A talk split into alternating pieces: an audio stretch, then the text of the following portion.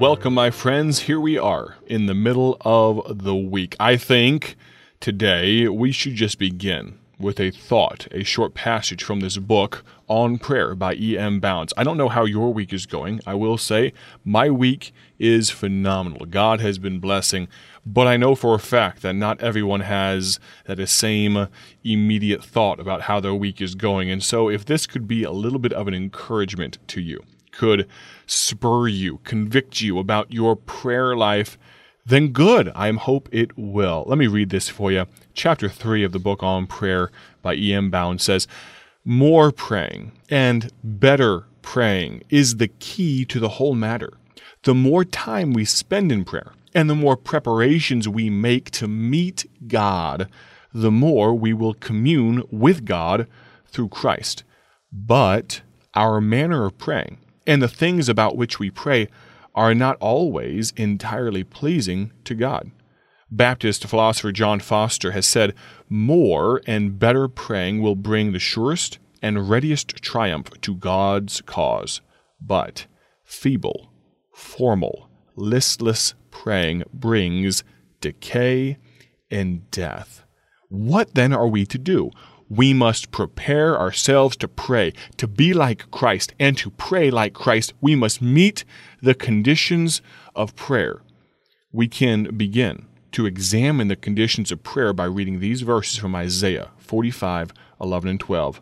Thus saith the Lord, the Holy One of Israel and his Maker, ask me of things to come concerning my sons, and concerning the work of my hands. Command ye me.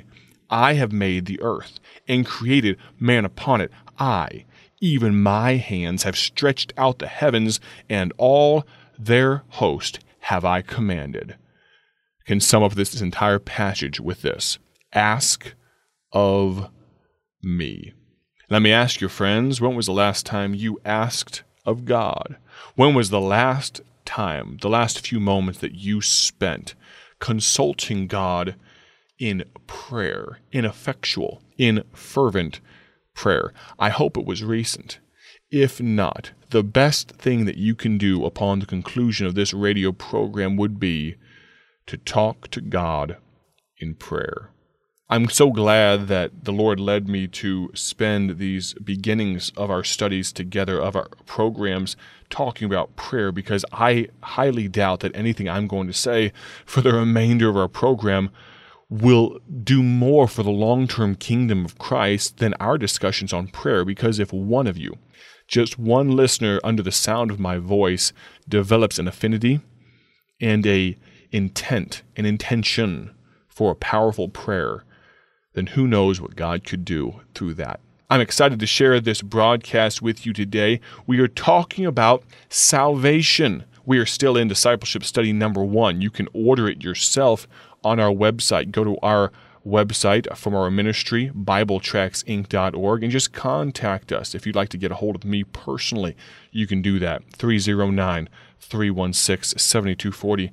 309 316 7240. 40. Today, we're talking about this word, grace. We're under the heading of salvation. There are so many words, so many concepts that could be expounded upon. And today we talk about grace. One way to use this word as an acronym is to think of it this way God's riches at Christ's expense. You see, grace is unearned favor. Ephesians 2 8 and 9 says, For by grace are ye saved through faith and that not of yourselves, it is the gift of God, not of works, lest any man should boast. Let's talk about another concept under the heading of salvation faith. Now, you know that word. We use it all the time, but this word faith, biblically speaking, what does it mean? Well, one way to think about it is to trust God's promises enough to claim them and put them to the test. Again, in the Bible, Hebrews 11:6 says, "But without faith, get this if you would, encapsulate this in your mind, but without faith it is impossible to please him. For he that cometh to God must believe that he is, and that he is a rewarder of them that diligently seek him." Now, in just a moment, we are going to talk about the three component parts, the three base elements of faith. Before we do that, and before we continue on in our study, of course, we've talked about the word salvation, we've talked about conviction, talked about repentance. And now, as we talk about grace and now faith, I'd like to pause for just a moment.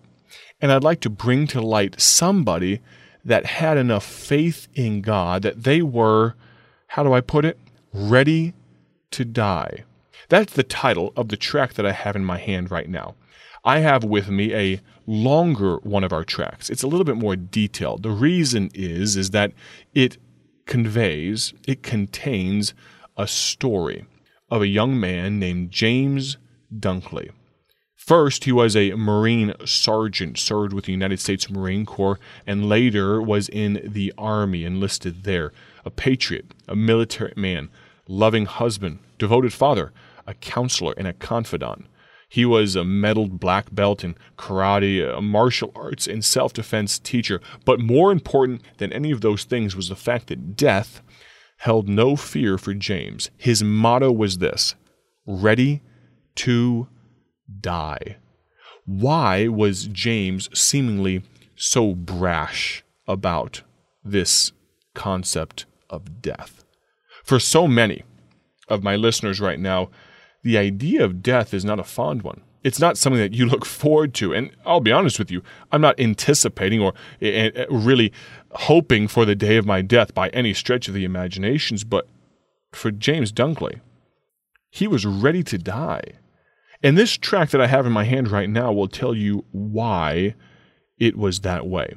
I'd love to give it to you for free. That's what our ministry, BibleTractsInc.org is our website. But Bible Tracts Inc., what we do is our heartbeat.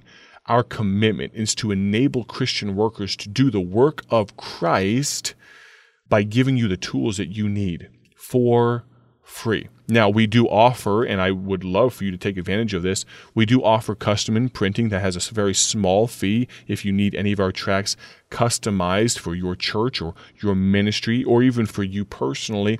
We'd love to do that.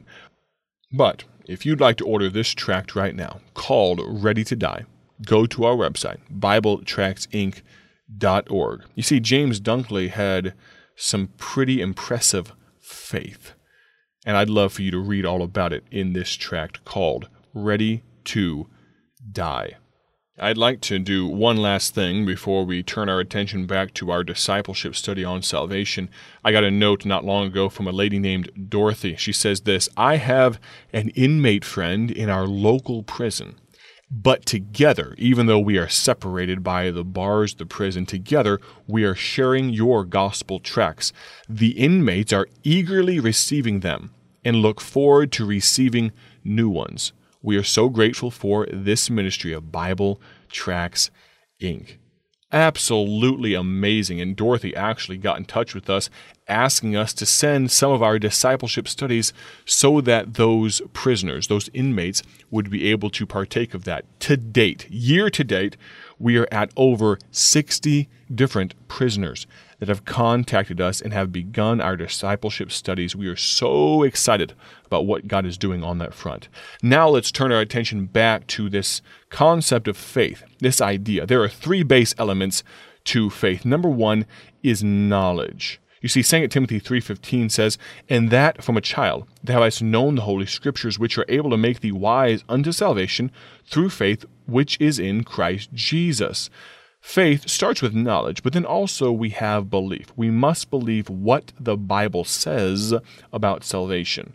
The action part, the last part, is this trust. So it's knowledge, belief, and trust. I've read it before on the broadcast, but Romans 10:10 10, says, "For with the heart man believeth unto righteousness, and with the mouth confession is made unto salvation. Those are the three parts of faith knowledge, belief, and trust. And understand, please, I am just skimming very quickly through this discipleship study. I would like to, if possible, to get to the second study by tomorrow or even Friday, Lord willing.